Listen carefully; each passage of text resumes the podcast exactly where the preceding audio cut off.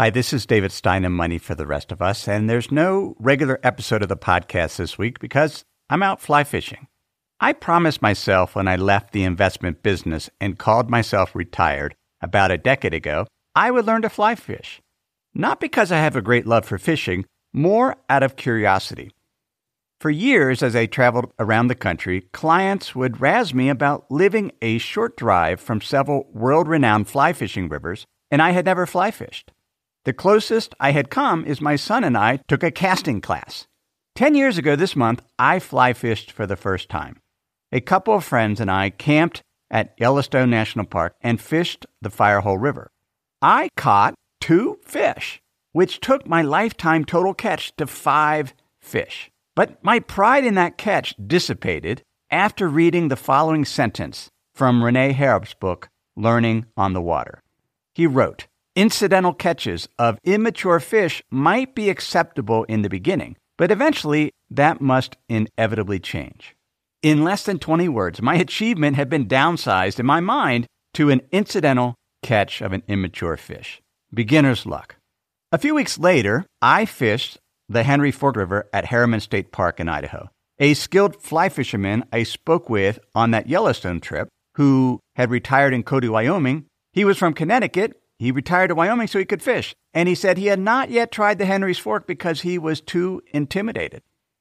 The trout in Henry's Fork are big, 19 inches and longer, and they are incredibly smart. And they have a very wide river that they can swim, they can dodge, they can jump into the weeds if they get caught.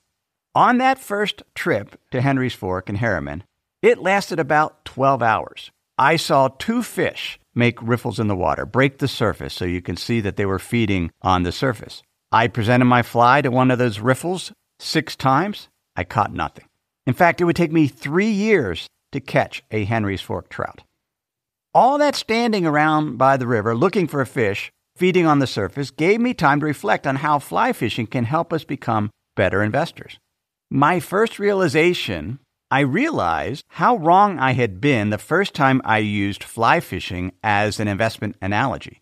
Several years earlier, I spoke at a packed investment conference and mentioned that purchasing hundreds of undervalued securities through an exchange traded fund was like blanketing the river with thousands of fishing lines. Eventually, you would catch a fish, and it didn't matter which line it was. After I spoke, a guy came up and pointed out to me that if I threw a thousand fishing lines into the river, I would scare away all the trout and wouldn't catch anything. That's the problem when you use an analogy based on an experience you've never had. Having fished the Henry's Fork and other rivers, I realized that man was correct.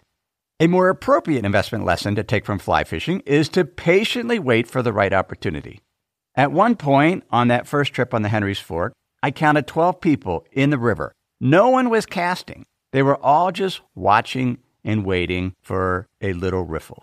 Over the past decade, I have fished the Henry's Fork dozens of times, usually with my friend and mentor, who is in his 80th year. He has patiently shared with me his decades of fly fishing wisdom, as well as his insights and experience on numerous other topics.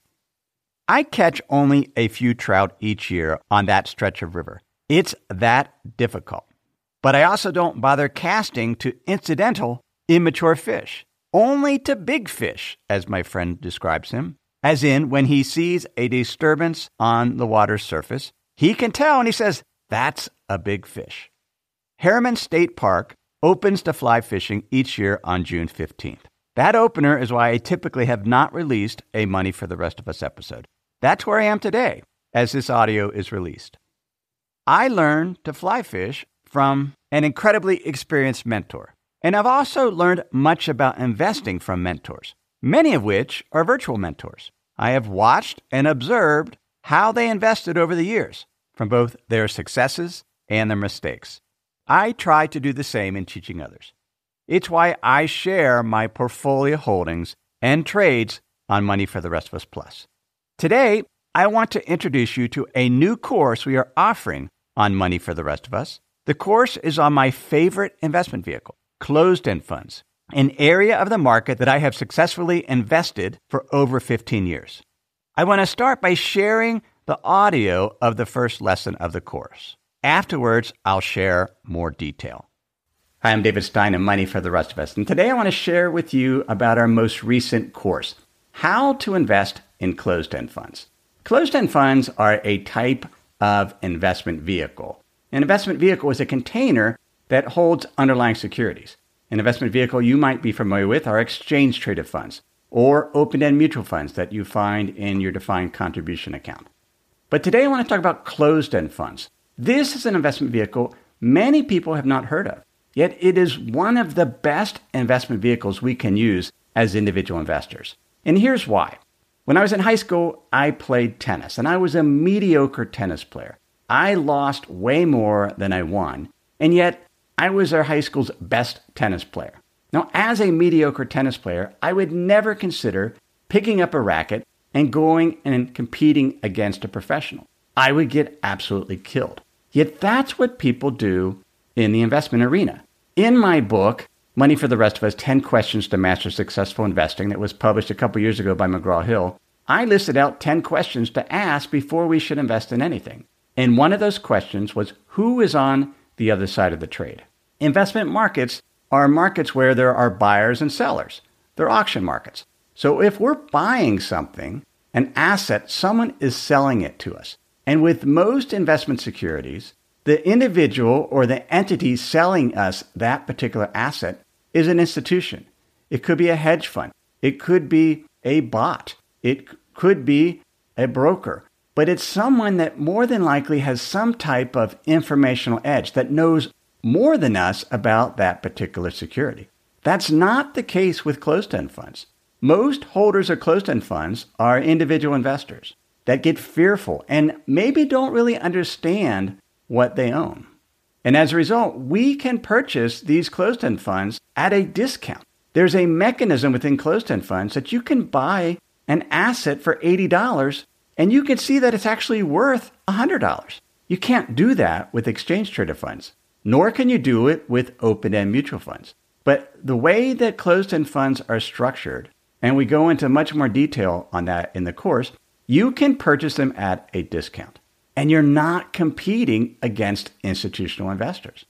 Another benefit of closed-end funds is high income. You can get dividend yields of 6, 7, 8, 9% or higher. Closed-end funds are an excellent investment vehicles for trading. If you want to be a trader, why not trade in an inefficient asset class where you're competing against other individual investors as opposed to trading currency, options, or other strategies where you're competing against hedge funds?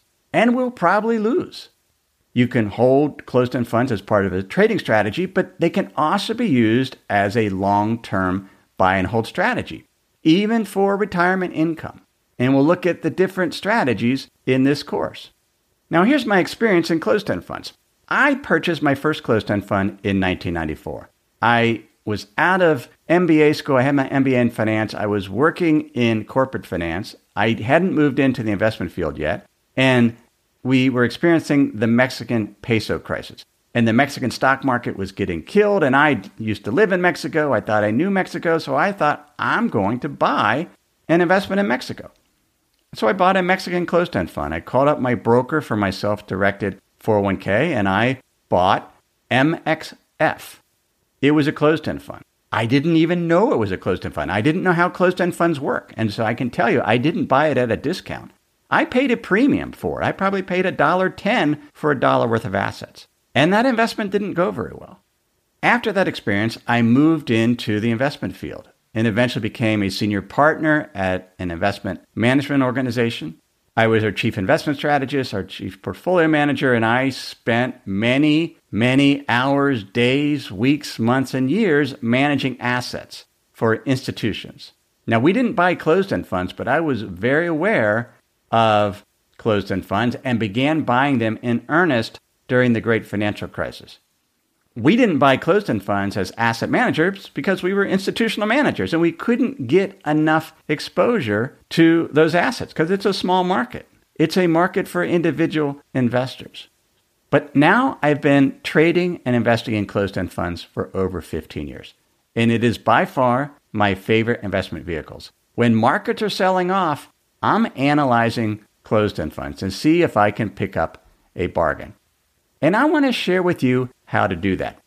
Here's what the course covers. We'll start with this introduction, which is this lesson, and then we'll provide an overview of closed end funds. We'll talk about investment vehicles. We'll look at what net asset values are, which is how we know what a particular closed end fund is worth and can compare that to the price. And that's why we'll spend some time looking at closed end fund pricing. We'll look at how closed end funds distributions work and how do you know whether a particular closed end fund can sustain its high dividend. We'll look at closed end fund expenses and find out why the expenses are so high and how you can sort of work around those high expenses. We'll look at the leverage that closed end funds use, how they borrow money in order to magnify the returns and some of the risk of that leverage and how to mitigate it. We'll look at the different ways to go about investing in closed end funds, the strategies, including strategies that you can invest in an ETF or a closed end fund that invests in other closed end funds. We'll take a deep dive into how to analyze closed end funds. I'll share with you the tools that I use. We'll screen for some closed end funds. We'll take a look at the underlying financial statements of those closed end funds to make sure we understand what it is and why we think it would be a good investment. And then I'll show you how to buy and sell those closed end funds to use limit pricing and, and when should we sell a closed end fund after we buy it. And finally, we'll look at closed end funds and how they fit in your portfolio. This is everything I know about closed end funds. In over 90 minutes, I share what I've learned over 15 years of investing in closed end funds. And the reason I want to do that is so that you can have the ability and the confidence to screen, analyze, buy, sell, and earn significant profits investing in closed end funds. I want closed end funds to be your favorite investment vehicle also. So please join me then in this journey as we explore the incredible world of closed end fund investing. That's the course introduction. Hopefully, it's given you insight about what the course is about.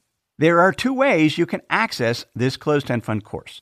First, if you are a member of Money for the Rest of Us Plus, you can access the course for free and you will have continued access to that course and the other asset allocation and portfolio tools and lessons on Money for the Rest of Us Plus as long as you continue your Plus membership. Alternatively, if you want lifetime access to this closed end fund investing course, you can purchase that at moneyfortherestofus.com slash CEF. That's CEF, the initials, that's short for closed end funds moneyfortherestofus.com slash CEF. The regular price for lifetime access to this course is $100. However, between now and the end of June, you can purchase lifetime access to the closed end fund investing course. This is a nine lesson course. There are transcripts and a summary closed end fund cheat sheet. $75, 25% off the regular price between now and the end of June. So please join us on this closed end fund investing journey by going to moneyfortherestofus.com slash CEF. Remember, between now and the end of June 2022, you can purchase lifetime access to the course for $75, 25% off the regular price. Or again, you can just become a Plus member and you'll get the course for free. Thanks.